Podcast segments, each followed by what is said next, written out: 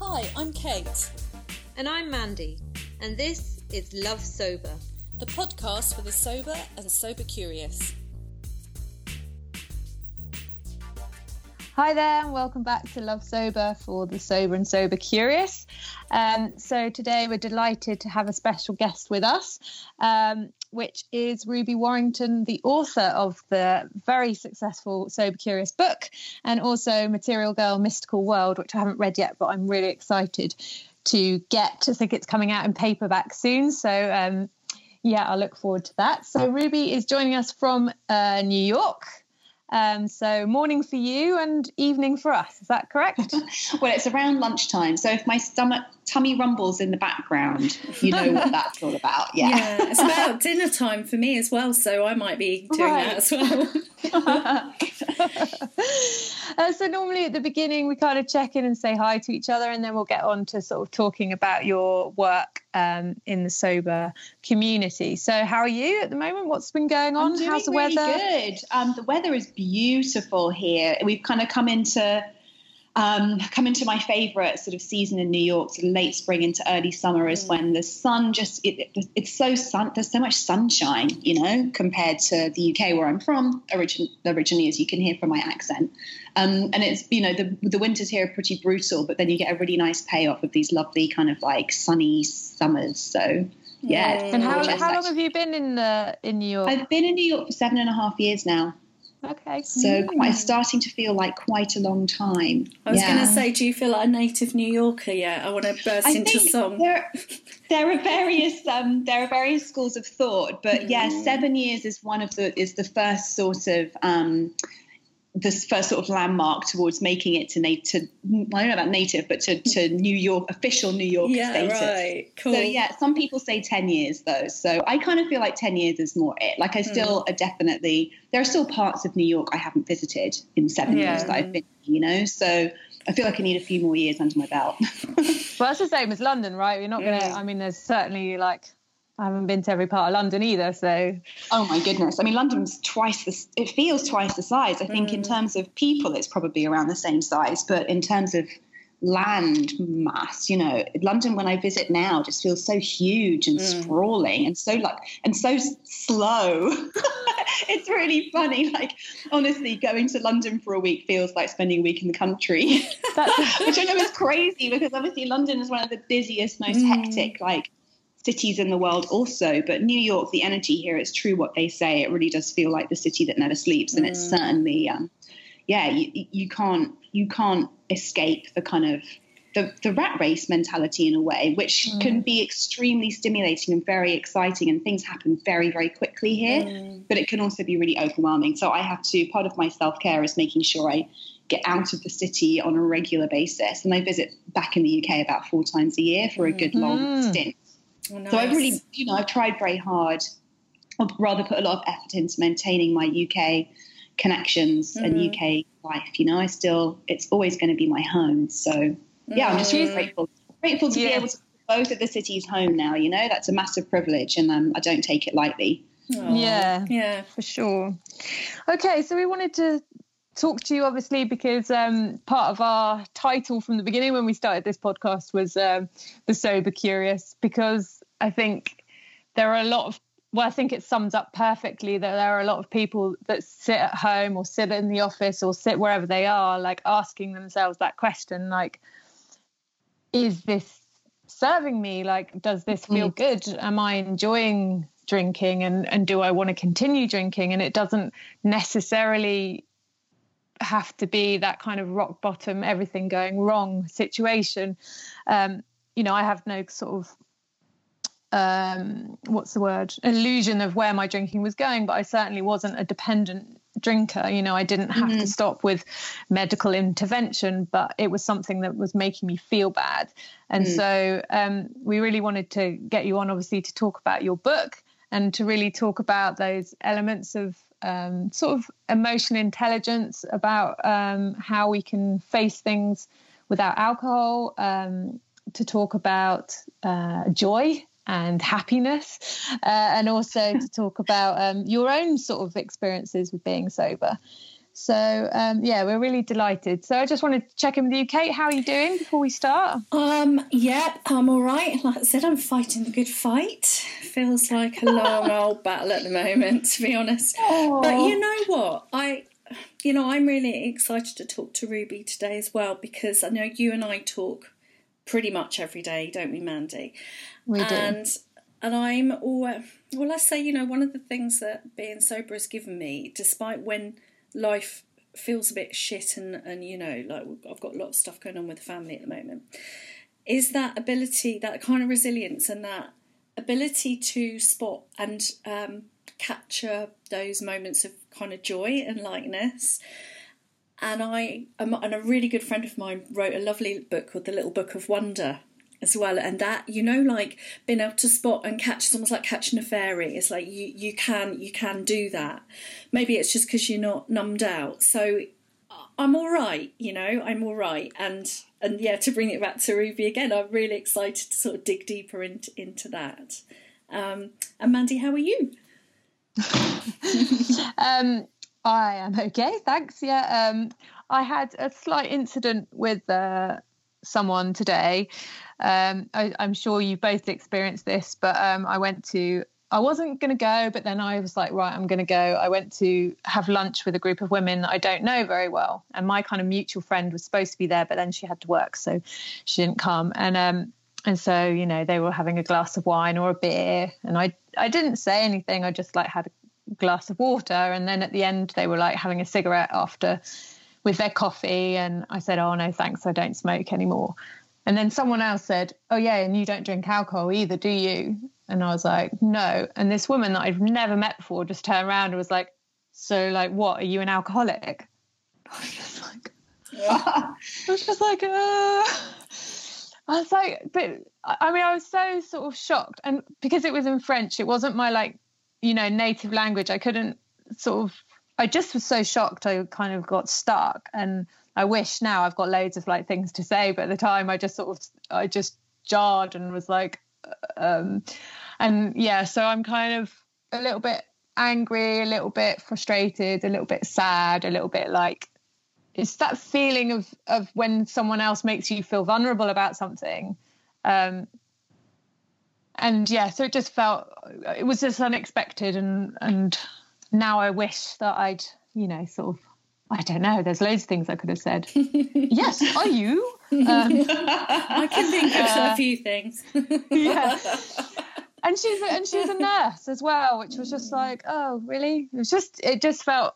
I more than anything, I just find it very disrespectful to every person that's ever sort of struggled with any sort of you know um, issues, you know, more than me because I'm I'm quite good at I'm quite strong. Do you know what I mean? But it could have it could have pushed someone that was in a vulnerable situation to feel really bad about themselves. Um, so anyway, mm. that's my little thing today. But other than that, I'm you know great. Yeah.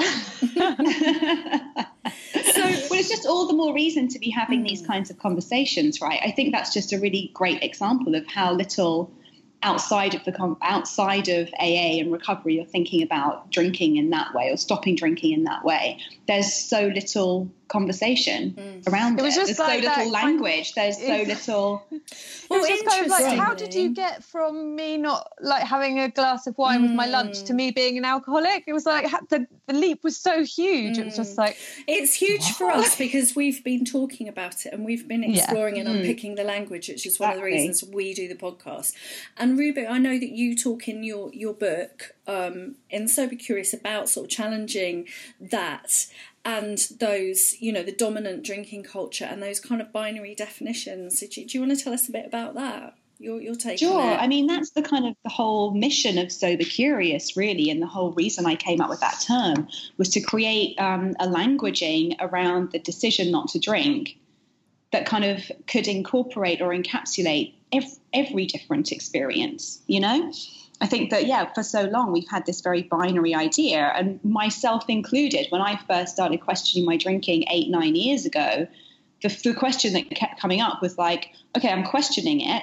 That means mm. I'm an alcoholic. Yeah. Am I an alcoholic? What? That doesn't feel like it applies to me and my truth and my story. by the time I got to a couple of AA meetings, like five years after that, I realized no, I'm I'm not an alcoholic. Yeah. This is not what I'm hearing shared here is not a reflection of my story or my journey or the way I feel about alcohol, the way I've used alcohol, the situations alcohol has got me into. It just wasn't. And it became very increasingly obvious that there needed to be a more expansive way to discuss this mm. substance, which it, it, it impacts all of our lives, whether it's us personally, family members, our friendship groups, all of our lives are impacted by it.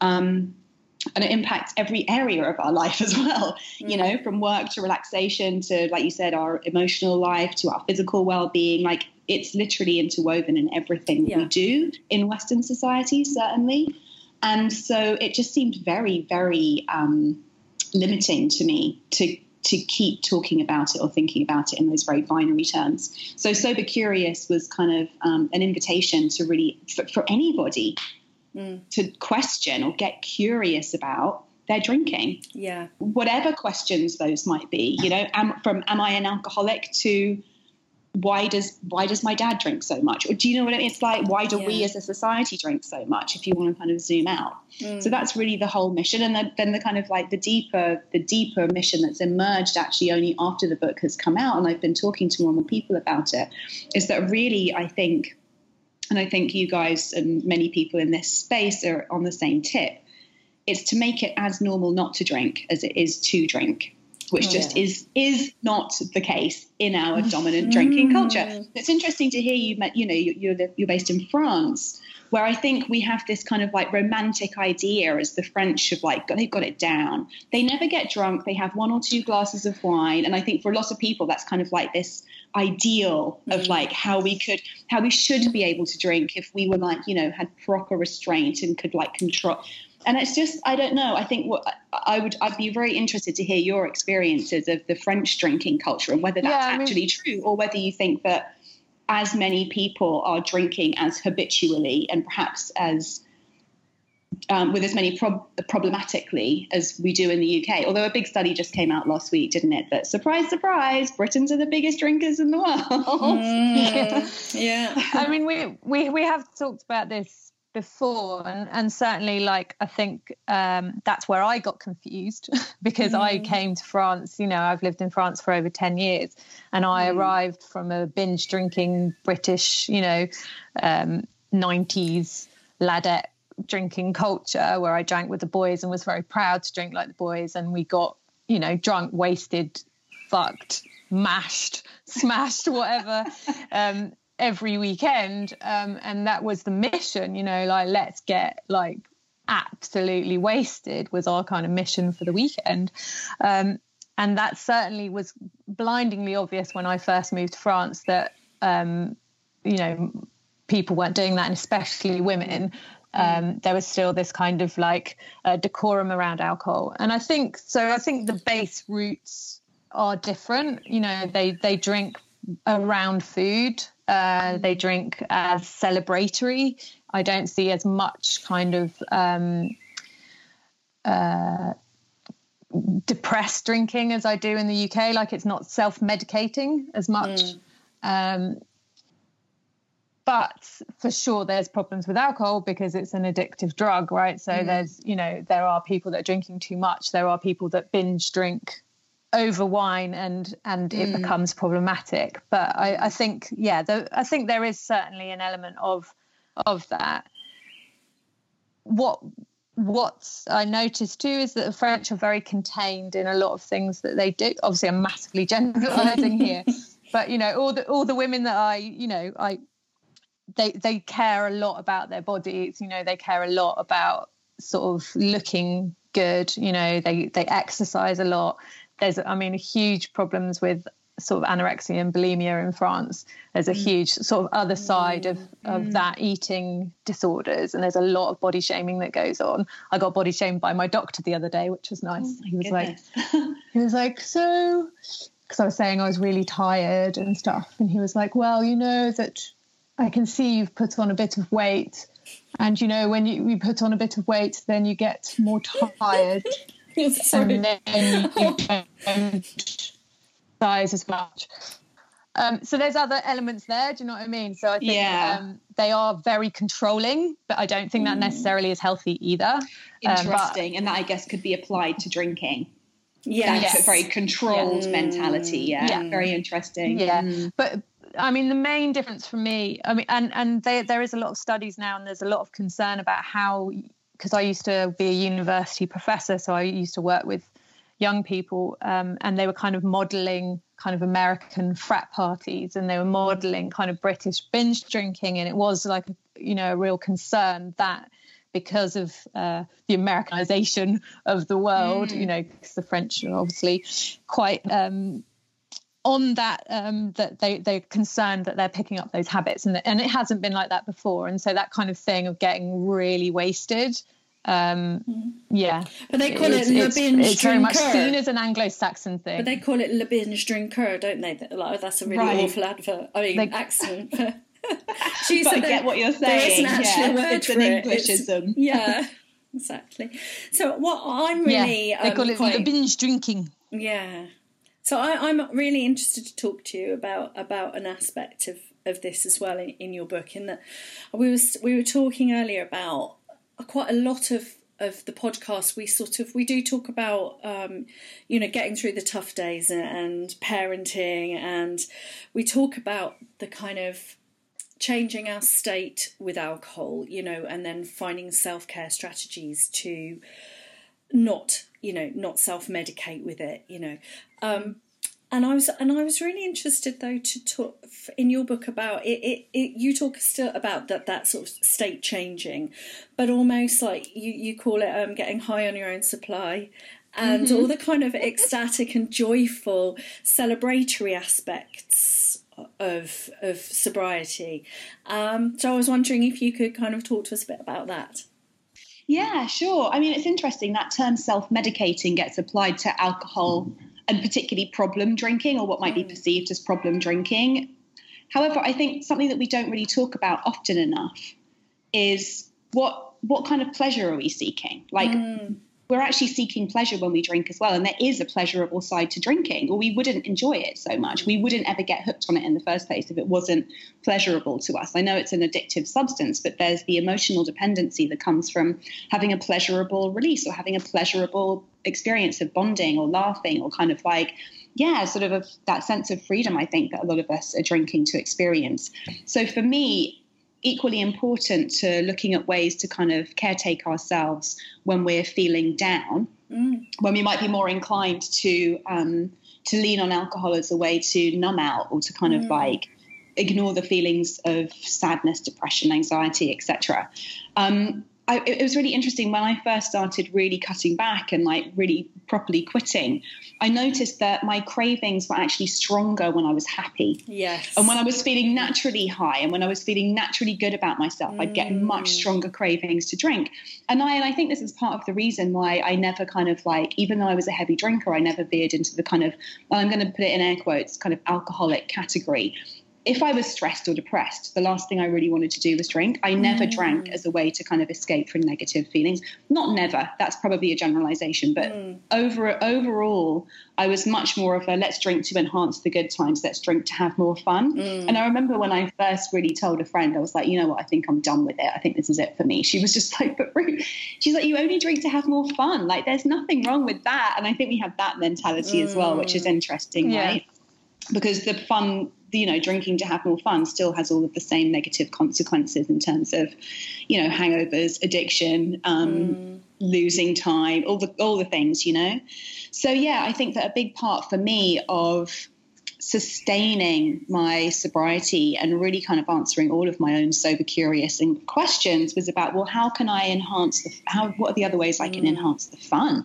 Like how can i find more fun? Like if i'm feeling really naturally high what kind of like what outlet and also what in what in me is so unused to feeling naturally high that my instinct is to kind of like suppress that or mm. like because that you know alcohol is also obviously a depressant. And so there was on the on the flip side of that wanting to enhance the fun i began to realize that when i was feeling naturally high it was almost like i had too much energy and i didn't have anywhere for it to go because i mm. didn't have a creative outlet or i Yeah. didn't have friends that I really wanted to hang out with, or I didn't, I just was over energized. I hadn't, I, I needed to physically move my body in ways. So I was actually also reaching for alcohol as a way to kind of like pull that high energy down to a mm. level that was more manageable. yeah, yeah, yeah. I hear you. So a yeah. big part of it, yeah, has been finding other ways to kind of like enhance the fun times and actually um, yeah have that have that as a focus mm. in terms of the sober curious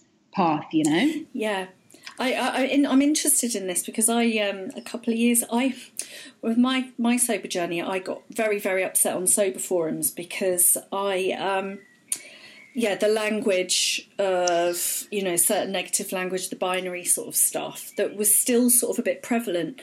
And I began to, I, I think mm. a bit like you, I was like, I want to I, I was very drawn to positive, sparkly, happy. It's like I need something that's going to fit with those values of mine. Mm-hmm. You know, high mm-hmm. I, I'm like, I need the sparkle, I need the glitter, I need the fun, I need to clap my hands and go, woohoo! You know, just like, do you know what I mean? I'm like, I don't yes. want to feel shit and serious all the time. I really don't.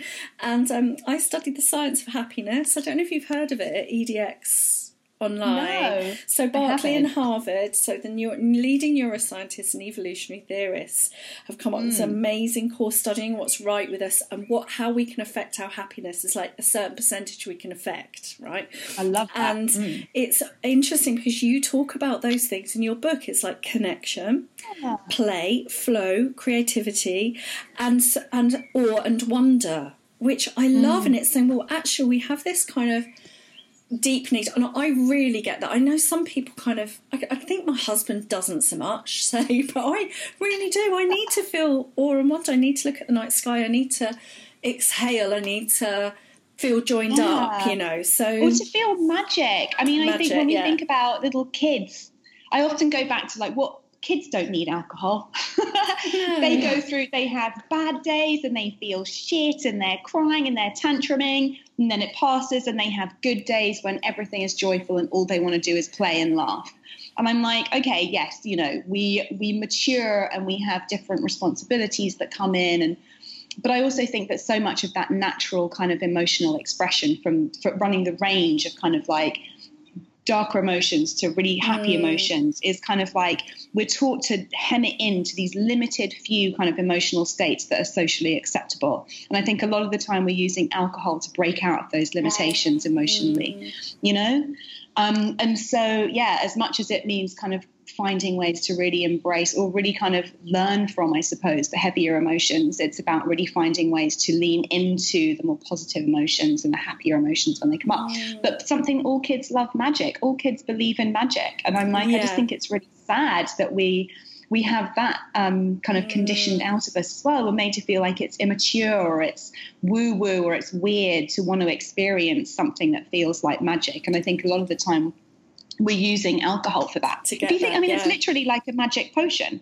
Alice in Wonderland. yeah, I mean, it, it literally is, right? Yeah. It's a magic potion you drink, and all of a sudden you're like in this Wonderland experience. Mm. And I think we all secretly are craving that because our souls want that, desire that. Mm. I, I mean, yeah, I, I, I think um, you just reminded me again of this this book that my friend wrote about the little book of wonder and, and mm-hmm. she wrote this i haven't got it's over the other side of the room but it said something like you know we we and it reminded me when you said we crave that it's like we carve our likenesses into mountains we send rockets into space you know like mm. words are magic as well you know whether what, mm. what we do how we can change our minds with words and the storytelling and um and and I think you you bring that out in your book, don't you? You've you've broken it down into sections about okay, if I need to feel excited, yeah. do you want to talk a bit about so the actual practical application of? Yeah, I mean, I can't remember off the top of my head what they all are, but it's kind of like I was identifying the main things that I mm. I personally used alcohol for, and that I see other people using alcohol for. It's like when I need to relax, mm. when I want to celebrate, when I am feeling tired, depressed, you know, when I want to feel happier, like I can't, when I want to connect. Yeah. And then it was all the different ways that I found in my life to kind of to experience those things without using the shortcut of alcohol. I think alcohol can be a real shortcut. I also talk about how we live in what I call the now age, which is kind of like the new age, but updated for now. that relates more to my other book. Um, but in this now age, the, the double meaning of that is that we live in this era of instant gratification where we've also, again, been conditioned to believe that, like, want to feel a certain way, take this pill. Mm. Want to have get this buy this thing, order it on Amazon, it'll be with you tomorrow. Like this real culture of instant gratification. And we've kind of lost in a way, or we're losing our ability to work on things over time, to develop things over time. That goes for relationships, that goes for connection, that goes for intimacy, mm. that goes for all sorts of things, you know. And and likewise, you know, we've been we live in this culture that's kind of like if you feel bad, that's bad, and you must like change it as soon as possible. Whereas actually, I'm like, all of our emotions are really valuable. They all have lessons for us. They all deserve equal, you know, space in our psyche. And really, you know, we mentioned earlier, um, emotional, cultivating emotional intelligence, intelligence, and actually listening to our emotions and listening to what they have to say to mm. us is really, really important. Yeah, and I think that yeah, it, I think something. Of, sorry, go on, Mand. No, it's something that I've started noticing. Um, talking to people and and this kind of disconnect you know because there, there there does seem to be certain things like perhaps trauma or perhaps you know um, a, a, serious event or something that's happened or or a lack of that connection which has created that disconnect with people mm-hmm. and it mm. really is that sort of um, you know searching to find yourself again and and I think that's what people find it hard to imagine it's like what you stop drinking and then you know you go on this massive journey of self development and change but it's like for me it's been completely that because I didn't know who I was and all I had was this identity of of being a party girl and being a drinker and that's hid so much mm. but it mm. also disconnected me in so many ways and I see that you know um, and I think that's that that's the kind of problems that we are sort of facing in this now age you know that yeah. um, how can we have that kind of not only are we dealing with sort of some serious traumas and but there is a social disconnect um, which is happening. And we think we get it from this kind of uh, fake you know love connection through alcohol but when you step into that um, situation as a non-drinker you realize how little connection is actually happening between people. You know, mm. it's like repetition of conversation, shouting at each other. Mm. I went into a pub in London uh, last time I was home, and I. It was terrifying. It was just, it was absolutely rammed, and everyone was like shouting at each other. Like, I don't know how anyone could, you know, and I was just like, I can't, like, and so no wonder you like drink. Do you know what I mean? No wonder I went straight to the bar and had two drinks because it was just like I can't like the emotion mm, kind of painful. It's yeah. like painful yeah. on the senses to be in that kind exactly. of like really overwhelming like, environment. Mm. And yeah, like you're right, it's the opposite of intimate connection. So often, you know, the number one question I hear, I'm sure you guys hear this all the time, is like, oh my God, how how am I going to socialize? How are my friends going to yeah. react? How is my partner going to react i think that's the number one thing because alcohol is such a short we use it as such a shortcut to connection and because it's so prevalent in our social lives the immediate thing is the feeling like i'm going to be so left out. Everyone's going to think i'm a weirdo. I'm not going to have any friends anymore. Mm. and it's interesting like obviously that's not what happens at all but what what i have found to be the case with me is that the friendships I, that have that have remained because of course some friendships are going to fall away. You remove the substance. If there's nothing beyond the substance then the friend there's no friendship there. But the ones that have remained have become so much deeper so much more intimate. Mm. and i think it's because i was discussing this with a friend the other day it's almost like when we think oh we're going to have a deeper meaningful conversation get the wine in. I, I now can see how that would allow me to go so far in terms of opening up and being vulnerable but there was still so much I kept was keeping hidden. There was still a, mm. a barrier I wasn't able to cross. Um, and so, as much as I felt like we were having these kind of like deep conversations, there was still part of me that I was holding back the most painful, the most shameful, the most guilty, the most exposing parts. I still didn't feel safe to share. Um, and the alcohol allowed me to kind of like ignore those parts and just kind of continue on with surface, the more surface stuff. And so I've really realized that in my friendships now, it's going that extra 10%, going down to that last 10% of vulnerability. That's where the real connection happens. And so the, the mm. friendships I have now, where I do share that way, they're few and they're far between, but they're like, they, they feel, I feel like we, I've, I've kind of bonded with these people at a soul level in a completely mm. different way, you know? So I'm so yeah. Grateful to have been able to experience that. And yeah, um, and, it, and it's in, and it's gone on to impact other situations too. I feel much more comfortable about having the real talk with people now in business situations, in family situations. It doesn't always have to be the depths of my soul, but you know, I, i am very aware now of when I kind of like come up against a little edge, and I'm like, oh, that might be a bit much.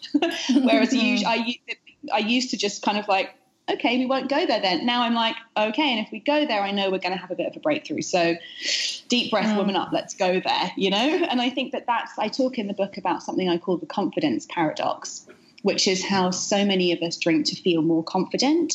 Mm. And yet, when we're outsourcing our sense of confidence to the substance of alcohol, we never get to develop our own inner self confidence. Mm, and so, but having those kinds of conversations, it requires so much faith, it requires so much self confidence um, that actually I've realized that being as a sober person, I feel so much more confident than I ever did as a drinker. It's so mm. interesting.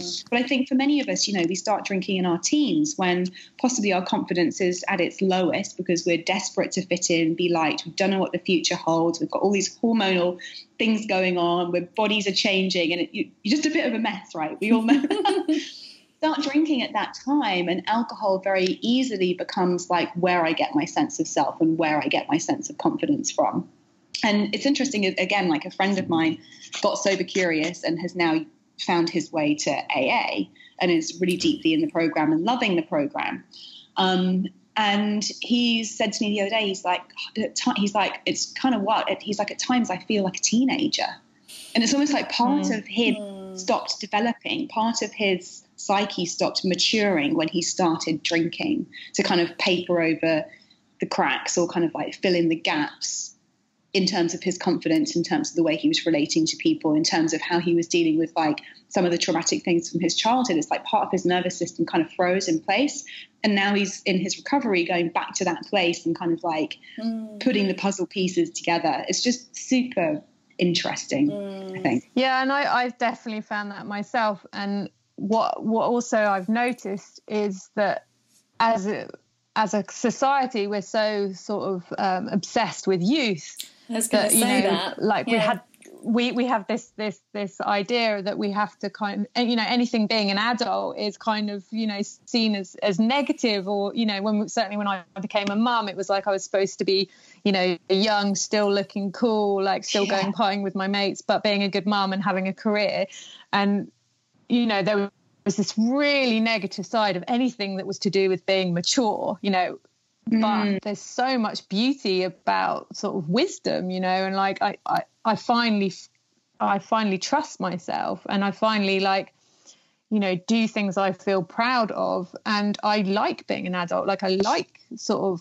growing older i, I enjoy mm. that process and that's normal like and that had to you know in therapy be sort of spelled out to me that it was just like you know stop blaming yourself for everything you did when you're 18 you know come on like that that was your mm. teenage years right you know what happened was there was this mashup of that when you became a parent that you got lost you know and you didn't know you didn't know who you you, you were supposed to be anymore and a lot of that was to do with with alcohol and mm. you know you wanted to be mum that's what you wanted to be that was the best job and the most important job for you but you didn't know how to get there and you didn't know how to let go of you know being that teenage person because i thought that's who i had to be like forever mm, mm, mm. Um, yeah, but you know, we've talked we about that, that, haven't we? And said that actually, you know, it is an unholy shock and it is a massive transition.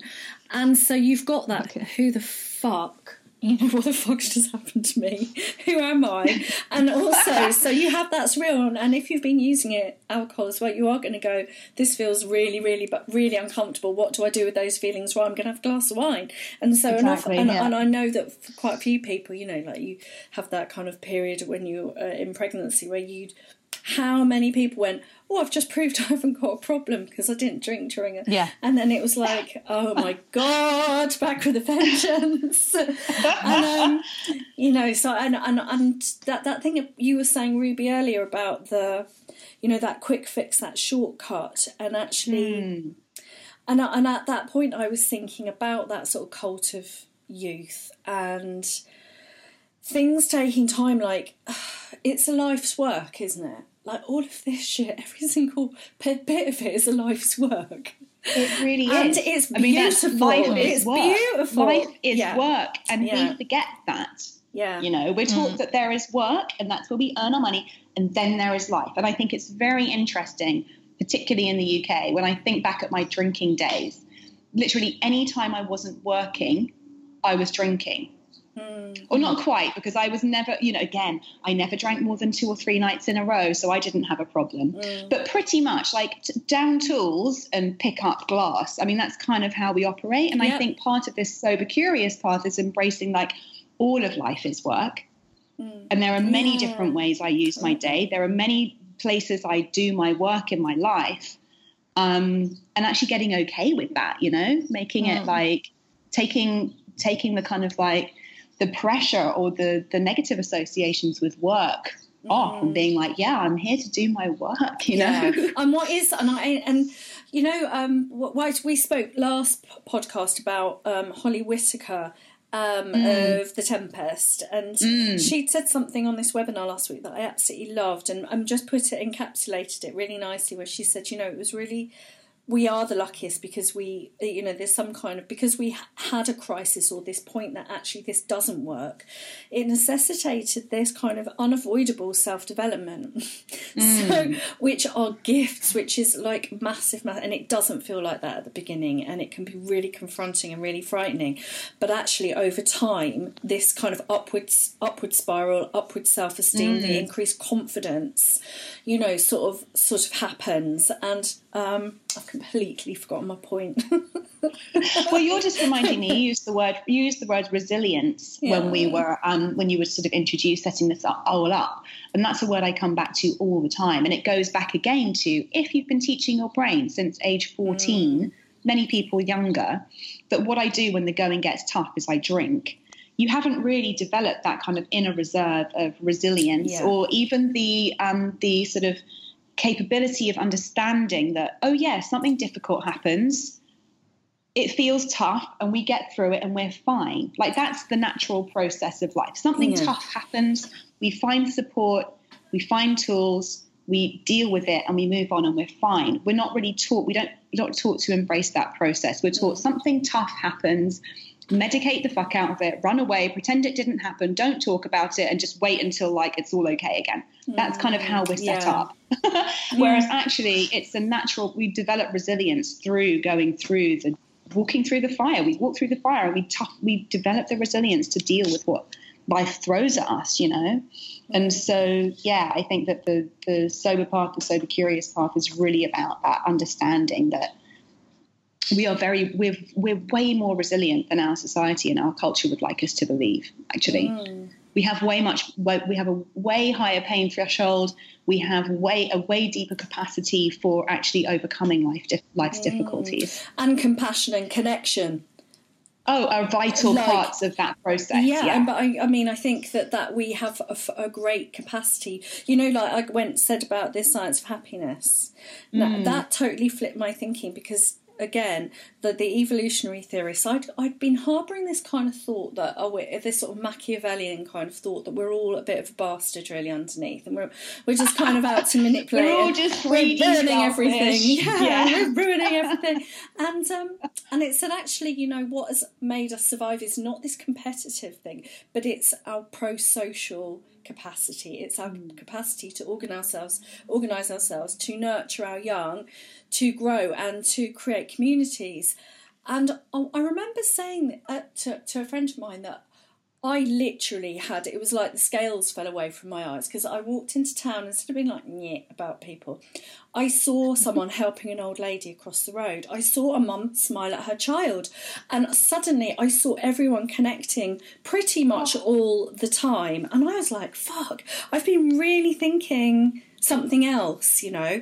And I find that interesting that you said. I wonder, you know, that'll get me all conspiracy theorist really about, you know, we're, like, we're actually far more powerful, far more resilient, far more able to connect. We, you know, there is a lot of fear in the whole thing, you know, keeping it down, you know. Even think about our political system we're taught competition. We're taught you take a side and you stick with it, and they are evil, and we are we know what's right. It's bullshit. Like mm-hmm. we're all in this together, and I think we're seeing that more and more in a way. You know how we're kind of pitted against each other by our society, by our culture, and that absolutely plays into this whole conversation as well. Mm. Well, that is the the good side mm. of social media, isn't it? I mean, there's lots of negative sides, but you know, mm-hmm. essentially yeah. um, the activism and the community and the things. Because I was just thinking to myself, I was, I was, because I've had a couple of hard days. I'm doing EMDR therapy at the moment, which is fucking tough. Uh, so mm. when people talk about me like resilience, I'm like, I, I don't really want to be resilient right now. Like oh. I quite like a cuddle. Oh, um, yeah. So so I was kind of thinking about people that might be listening to this that are really struggling. Um, you know, at the beginning, and they're so broken, and they're so they feel so alone and you know I was, I was just kind of thinking like how do how do those people reach out and and get connection or reach out and get that resilience you know because i mean i remember mm. thank thank god so, sort of i found soberistas and that was kind of where kate and i met mm. um, i mean i guess there is that thing of just keep searching out for like a community that that suits you well I mean, again that's but, why i'm so grateful that there are more conversations like this happening because I think so mm. much of that feeling of helplessness or hopelessness comes from not not like feeling like you're alone. And I think one of the reasons yeah. that AA is so successful for many people and so valuable is that it offers that kind of group support in a very structured, um, complete, and, and it's free. You know, it's free for mm. anyone anywhere around the world can find a group of people who have likely experienced a lot of what they've experienced. So I think it's brilliant from that perspective. And I think the more the more we can actually talk about these things and the more we can extend a hand to people we may see struggling, um, mm. yeah, hopefully the more people won't feel like they're so alone or so helpless. Mm. And then I just always come back to, you know, not pouring alcohol on the problem can yeah. only ever be a good thing. yeah. You know? No, you're so right. You know, mm. I mean, mm. on like truly just always bringing it back to that, like, it would be so much worse if I was hungover. Mm. You know? yeah, it's so yeah. true, isn't it? Yeah. Yeah. Yeah. I mean, we've we've been through a few things. Well, I mean, shit happens. Do you know what yeah. I mean? And yeah. it is. It's always mm-hmm. that thing. It's like, thank God I'm sober. Like, thank God mm. I I've got that yeah. anchor to exactly. like keep stuff together. Exactly. Um, and I mean, I do think things like meditation and yoga as well, which are becoming more and more accessible, are very valuable. Although also I appreciate if someone's, you know, having a, a PTSD episode or are feeling alone, then sometimes even a meditation practice can be a little destabilizing. Mm. So it's, I think, always commu- community, human connection is always the number one thing. Yeah. Yeah. Yeah. I've think- actually, uh, yeah, go on. No, I was just going to say, yeah, that, I mean, for me too, finding soberistas, that was the number one because what it did was it created a space for them, me, to it was like peer mentoring it was like we you yeah. know we could work it out together we could have the chat we could have the conversation and once we could have the conversation then we could work out what it meant i could work out what it meant to me and it was right. it was that space and that forum so I, i'd agree i think that support that connection is probably the, the number one, isn't it? It's yeah. the number one, and it's yeah. the simplest thing. Mm. It's the simplest thing. Whenever I, I host retreats fairly regularly, and we always focus a lot on storytelling and a lot on sharing because actually hearing each, it's almost like. Uh, uh even so, for example, I used to have when I was a drinker problems sleeping. I know many people can relate to this. Waking up at three in the morning, monkey mind just racing, all the anxiety, yep. all right there. And my thing would be get up and write it all down. Like whatever's in my head, just write it down. It almost was like kind of my friend calls it word vomit. She's like, just vomit it all onto a page, get it out of your head, and invariably it would calm me down and I'd go back to sleep. And I think it's the same mm. thing. It's while you while you have all those questions and all those fears reverberating around your head. They've got nowhere to go. But as soon as you can find a safe place to let them literally leave your body mm. in what as in words, you're getting a relief just from like letting it out. I mean, it's it, sometimes I think about the really oldest proverbs ring so true that a problem shared is a problem halved is yeah. so true. Do you know yeah, what I mean? So true, isn't it? mm. yeah. yeah. And yet we forget because we're all on social media. We're all kind of yeah. We're we're not we're losing spaces, not our capacity, we're losing spaces in which to have really genuine connections. And I think one reason why podcasting is so popular people feel mm. included in conversation mm. even listening to two humans sharing about their experiences can have a, can be helpful and soothing for someone who's having a similar experience mm. I think yeah, so. I think that so we, we said, didn't we, when you because Mandy sort of asked me if I wanted to do the podcast, and and I'd never really thought about it. I'm so grateful that you did, Mandy. I can't imagine what we'd be do- I'd be doing without. Um, but and I remember no, thinking about absolutely it. Absolutely, that for me. I mean, I, I started um, you know, I'd I'd kind of you know I'd stopped drinking for a year and then I'd gone back to drinking moderately, you know, because I wanted to be the chic French woman. This was what I was going to achieve, and so I was going backwards and forwards, and I was getting more and more depressed. You know, my kind of mental health was suffering more and more. Hadn't made the connection, uh, and so I was I came to podcast through a kind of mental health aspect, and I started listening to Gretchen Rubin. Um, mm. Happier, and there yeah it was something about that intimacy of just mm. listening to a conversation so it's her and her sister um, talking and then they have these kind of life hacks at the end of the podcast of just like little things to make you feel happier mm-hmm. And nice. it was like right put something you know practical like make your bed i mean i make my bed every day since mm. that and it was those things when you're in depression you know like that that had a, a an effect on my mental health that was like I I can do this and I'm going to make my bed and I'm going to do that every day and and I yeah I mean I'm I love podcasts I listen to them all the time but and also because I I spend a lot of time alone. Like my husband works away in the week. Um, I live in another country. You know, that was mm. another part of my drinking that I was very lonely mm. and, you know, having kids and etc. And that thing of sort of having people in your space to listen to is is mm. massively comforting, you know. Yeah. So yeah. Um, all right. So I think we're coming to the end. Uh, we always finish with um, a tip of the day and your reason to love sober. So, um, what would be your tip of the day?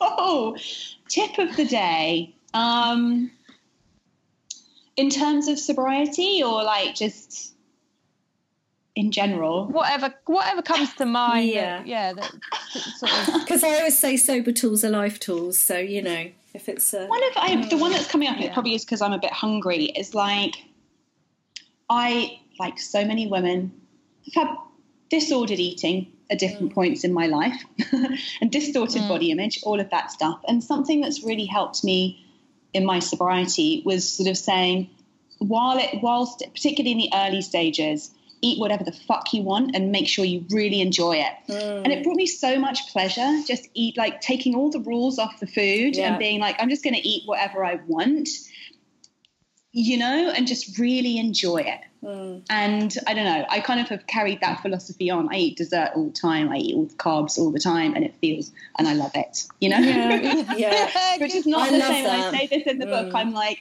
this is not the same as like eating your feelings. Um, I've never really been a kind of emotional overeater, so I guess it's easier for me to say that. But it's like this is not the same as eating your feelings. Please commit to only feeling those. But really, like the pleasure yeah. from the pleasure I take from food now is mm. enhanced, and it goes out to anyone who's sort of thinking, "Oh, but a glass of wine with dinner, like a gl- nice glass of wine with a fancy meal." For me now, wine would only detract from the deliciousness of the food because it will just kind of it'll yeah. change the way the food tastes. You can't enjoy dessert if you're drinking wine, really. So I'm like, yeah. And I would never have dessert yeah, because I was that. drinking wine. So yeah, I, yeah. say no. Or, or like, like, an oh, espresso no, martini would, or an mm. Irish coffee would be dessert, right? Yeah. It's what it's like what yeah, um, Polly, Polly Vernon called drinkorexia. Do you remember? Yeah. And it was like totally. how I thought that was genius. I think I like a whole nation of women uh, nodded their heads and maybe more, you know, so true how mm. how mean we've been to ourselves over food to have exactly. the calories in the wine and I, I, totally agree with that I was just like I delved into food in a way that I had never done before when I stopped drinking because I was like, I can eat whatever I like. Yay! And, I I think think so a lot of And also- have sugar cravings, but Yeah, my, I will also say my sugar cravings have completely evened out Yeah, now. It's not like I get crazy Yeah, sugar same. Cravings, but when I do, I have sugar and Yeah. I really enjoy it. yeah, high five, cheer. I agree with that 100%. Yeah, so what's, what's your reason to love sober? sober? Yeah. Oh, my reason to love sober. Today. oh, what's not to love? I mean, really, honestly, people often ask me because I'm, you know, they say to me, "Are you sober then? Are you sober?" And I'm like, "Well, I'm not sober, and I don't drink alcohol because for me, the word sober Okay. has a lot of connotations with recovery, and I'm and I'm not claiming that for myself. And I'm not sober, and I don't drink alcohol. But honestly, like. So when would you have a drink then? When would you have a, like let yourself have a drink? I'm like, oh, it's not a question of when would I let myself have a drink. I have no desire or need for alcohol in my life. I've come to a point where it just doesn't bring me anything. So really, what is not what is not to love about not drinking? You know, Yeah. Yeah. it's mm. yeah, I love I love it all. yeah the the fabulous. quote unquote hard times and the happy times. Like all, I love it all because all of it feels like it is mine, like 100% mine. Oh, lovely. Yeah. Oh, thank you so much for talking to us, Ruby. It's fantastic. thank you for having me. Yeah. Oh, just quickly before you go though, if you've got any projects coming up that you'd like to mention. Um, well, yes, you mentioned in the beginning my the paperback edition in the US anyway of Material Girl Mystical World. My first book is going to be out in August, and I'm also launching something called the Numinous Astro Deck. Going back to that magic piece for anybody who's intrigued by astrology, the Numinous Astro Deck is a beautiful, fully illustrated card deck that um, that yeah helps you to learn how to read a birth chart and interpret astrology. So that's coming out in a couple of months, and I'm also really hoping before at some point in the next 12 months to do a retreat in the UK. I do lead retreats all over the world. Um, I did my first Sober Curious retreat in February this year, which was so great. So I really want to bring one to the UK at some point. Too long. Oh, that Watch would be space. amazing. I know. Watch this Fantastic. space. Yeah. Yeah. Yeah. Thank you so much. It's been lovely to speak with you today. Yeah, it's been brilliant. thank you. Great meeting you. So, if you're immediately concerned about your drinking, please do reach out, um, contact your, your GP, your doctor. Um, Soberistas has a confidential Ask the Doctor service. Sorry about that noise outside. That's my son skateboarding down the road. Is that really loud? um, you can go to Alcohol Change for uh, there used to be Alcohol Concern for agencies of local support in your area. But as we always say, you know, it will drop us a line, reach out, you know, to a community because you you know you don't have to be alone. There's lots of us out there now, so get in touch. Okay, bye.